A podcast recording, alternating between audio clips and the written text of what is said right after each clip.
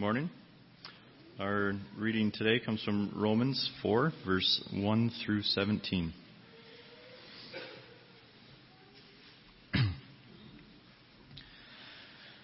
what, what then shall we say to Abraham, our forefather, discovered in this matter? If in fact Abraham was justified by works, he had something to boast about, but not before God. What does the scripture say? Abraham believed God. It was credited to him as righteousness. Now, when a man works, his wages are not credited to him as a gift, but as an obligation. However, the man who does not work, but trusts God who justifies the wicked, his faith is credited as righteousness. David says the same thing when he speaks of the blessed, blessedness of the man to whom God credits righteousness apart from works. Blessed are those whose transgressions are, are forgiven, whose sins are covered. Blessed is the man whose sin in the Lord, whose sin the Lord will never count against him.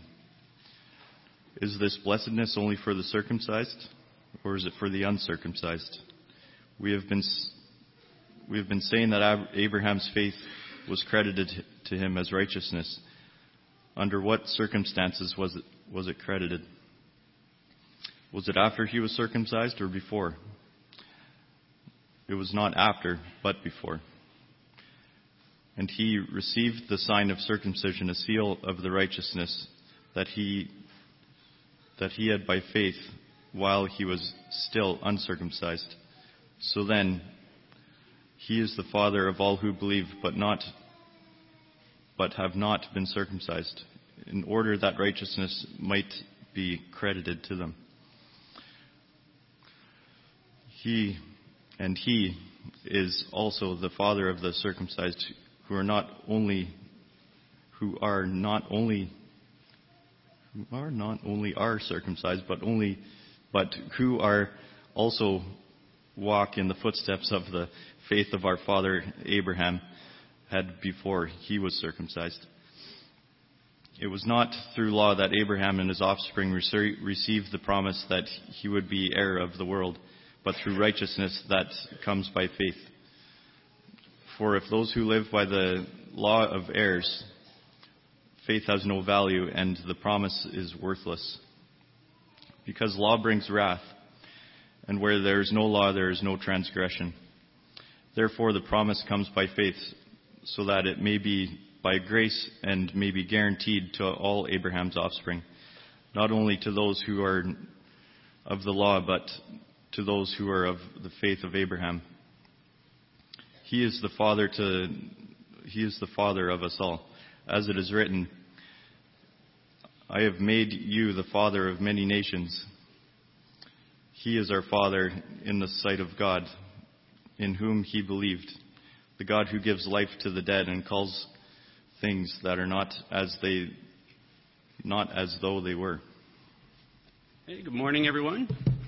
Guess I should have sat a little closer. That felt like a long walk down here. I was at the back. So well, we uh, hopefully many of you have plans for Thanksgiving. Hopefully you have plans to either make a nice big turkey or a ham, but I heard there's a few that have made chicken instead, which is kind of different, but that's okay. Whatever you decide to do, hopefully you're you're spending it with family and friends and you enjoy your time together because I think that's the idea of Thanksgiving. So uh, I have a, a, couple of things I want to mention. One, um, some of you have met Nicholas Along when he was here a couple of weeks ago. So he asked me to say hi to everybody. So hi from Nicholas and he will be with us on the last weekend of this month. So he's hoping to join us and be with us. So hopefully uh, some of you will go over and say hi to him and, and make him feel welcome. Uh, and uh, well, actually, I can't remember what the other thing was. So let's just jump right into the lesson. So, so we're going to be looking at Romans chapter four this morning. We looked at uh, chapter three. We looked at chapters one and two, and let me do a, just a, a, quick recap of what we looked at last week. Um, we talked about the justification and the righteousness of God. He is a just God, and He's the one who justifies us. He is the one who takes care of our sin problem. Because as long as our sins remain on us, we can never get close enough, never draw close enough to God. Not the way we would like to. So they have to be removed, which equates to or which translates to forgiveness from God. We need to be forgiven from God. So, and this is something that only God can do for us. We will never be perfect on our own. We can never be good enough to meet God's high standards. We fail miserably. But salvation doesn't depend on us. It depends on God and His righteousness. And it's a good thing for us that it does.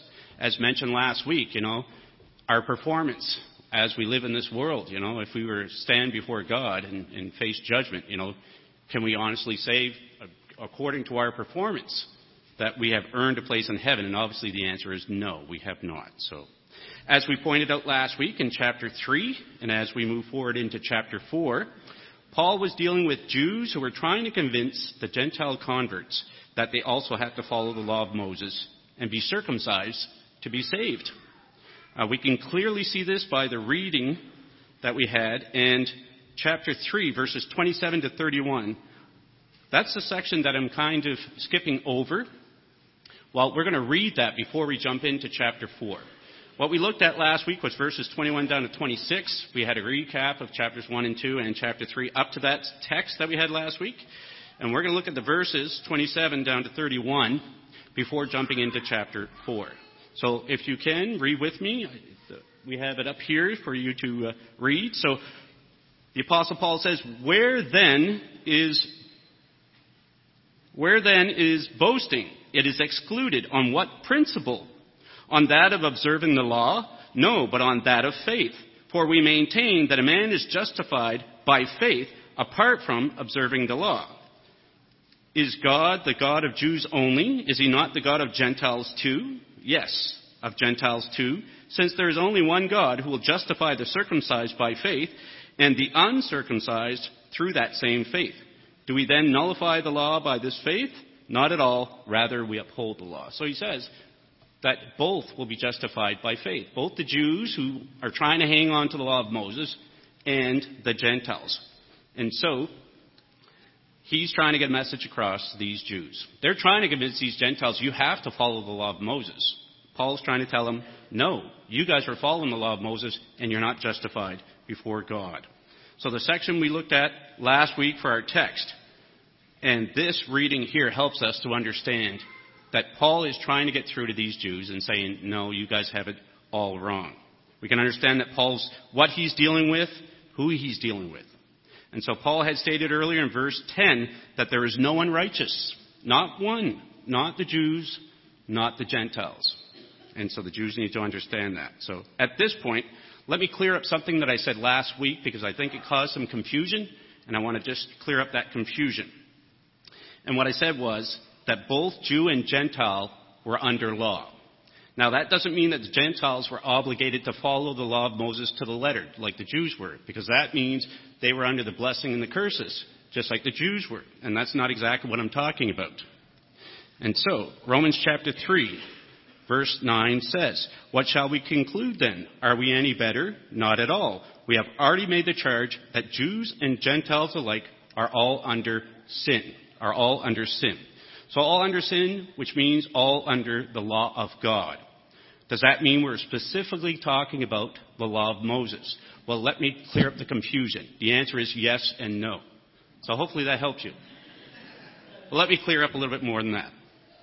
What I mean by this is the law was the law even before God gave it to the Israelites. When we think of do not kill, do not steal, that was the law of God before it was put in writing.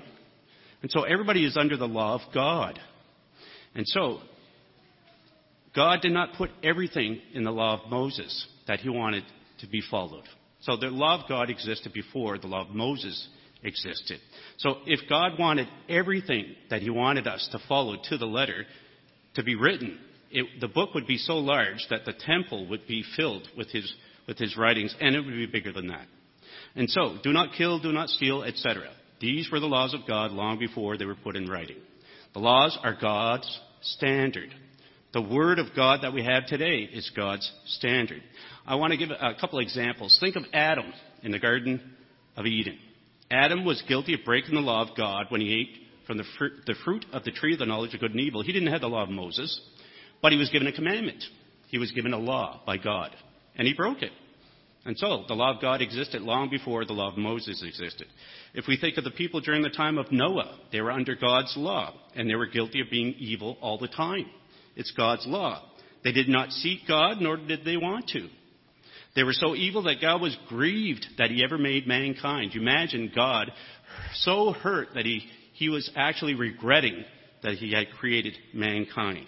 Well, under God's law, his high standard, he brought justice upon that generation, but Noah and his family were saved. They lived. So t- today, people are also under God's law. We're under God's law. And everyone is guilty of breaking it at some point. Everybody. We read a while ago, Romans chapter 3, verse, verse 10. As it is written, there is no one righteous, not even one. Everybody's guilty of breaking God's law. That means we've sinned, we broke God's law, even though we didn't know it.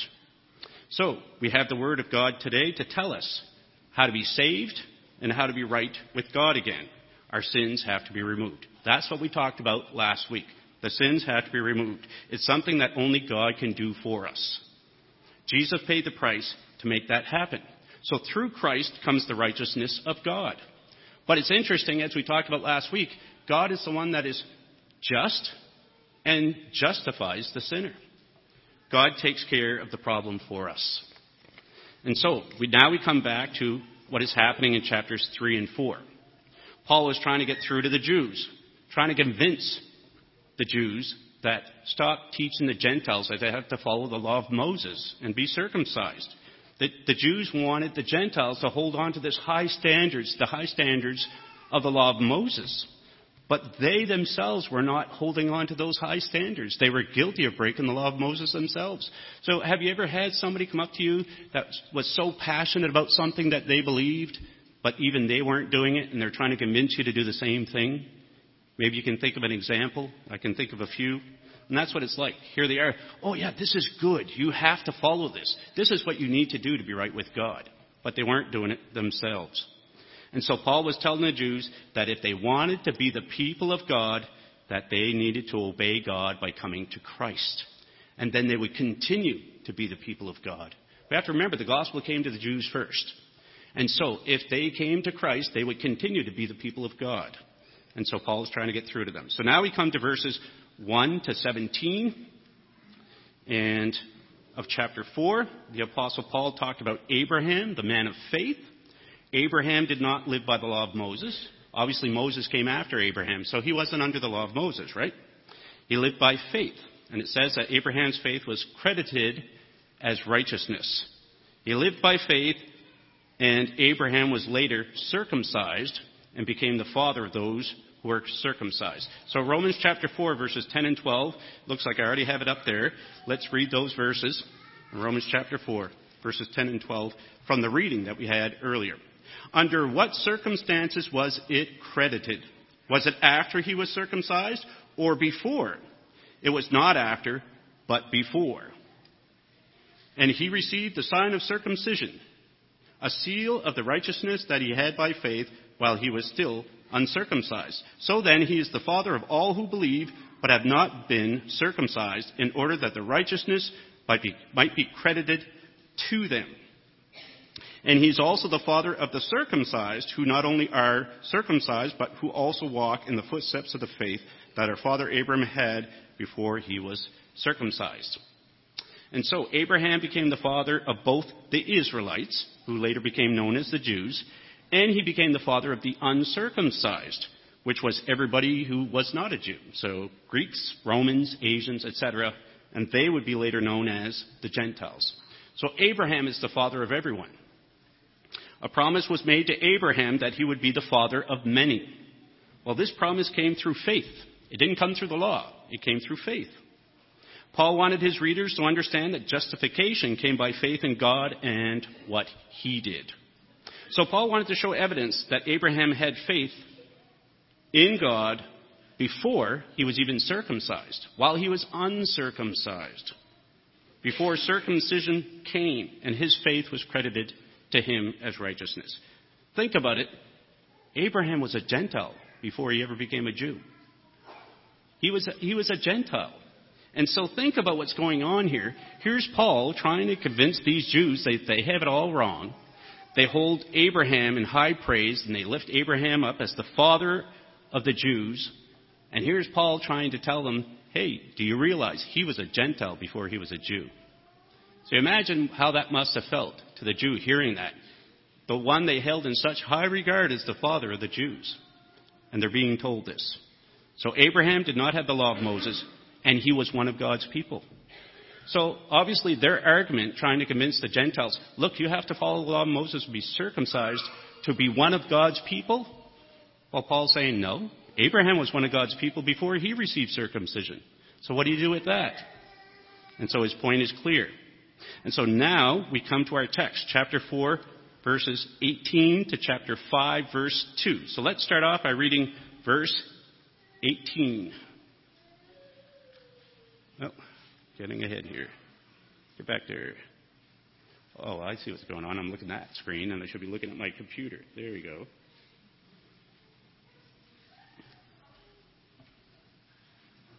Oh boy. This is all right. All right. Oh, and uh, yes. So I was also going to mention Isaiah chapter 41, verse 8. As you can see there, says that God called Abraham his friend. So I'm missing that one detail. Sorry about that. God called Abraham his friend long before he was circumcised. So to the Jews, they need to realize that they could be God's friend without the law of Moses, without circumcision. He was his friend, and Abraham walked by faith. So now we come to our text, verse 18 of Romans chapter 4. Read with me if you will. Against all hope, Abraham in hope believed and so became the father of many nations, just as it has been said to him, so shall your offspring be. So we see that Paul used the account of Abraham to show his audience that Abraham kept that great faith of his, even in the hardest of times, against all hope, it says. Paul described a living, active, and working faith. Paul then pointed to the promise, so shall your offspring be. So all those who would come after him, those who would be men and women of faith and follow God would be his children, children of the promise. You might remember last week we looked at Galatians chapter 3 and it talked about that very thing. Abraham believed God's promise, believed that God could do what he said he would do. Abraham would have many descendants. He would become the father of many nations. Imagine if God came up to you and told you that, that you're going to be the father of many nations. You know, we would be skeptical, wouldn't we? But he believed. He believed, and he became the father of many nations. Verses 19 to 21 now.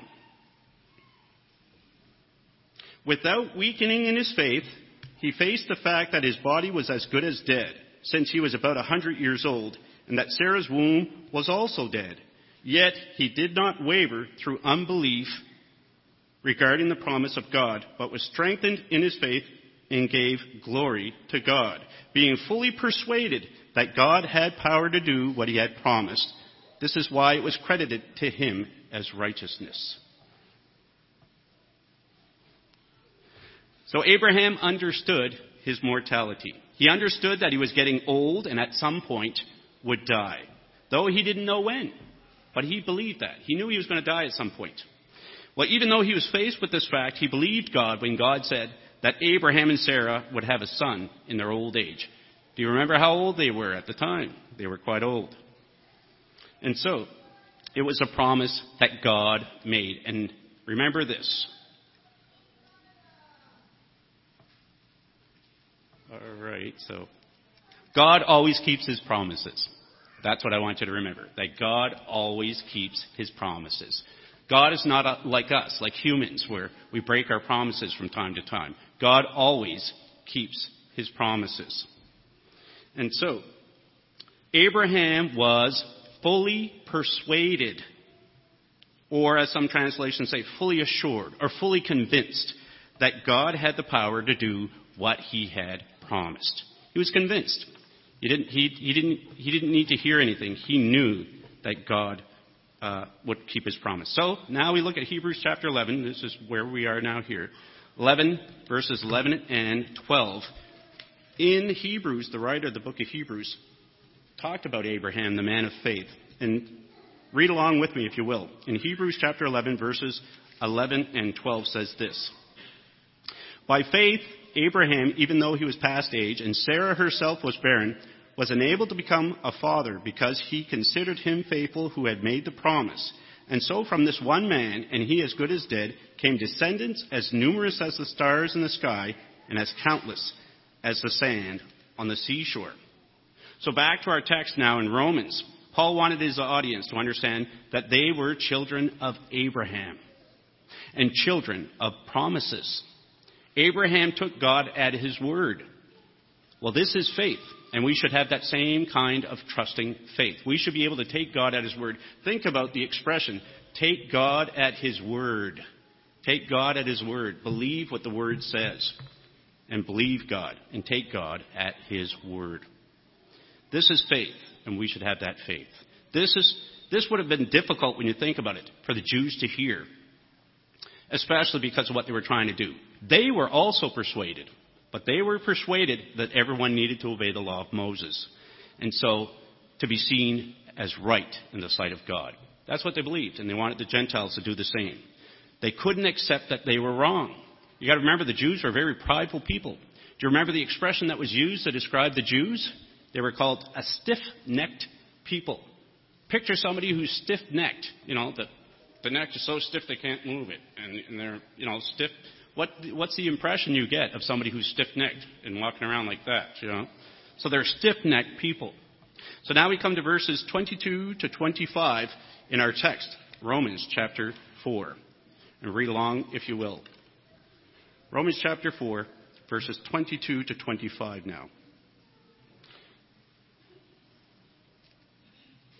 This is why it was credited to him as righteousness. The words it was credited to him were written not for him alone, but also for us to whom God will credit righteousness. For us who believe in him, who raised Jesus our Lord from the dead. He was delivered over to death for our sins and was raised to life for our justification.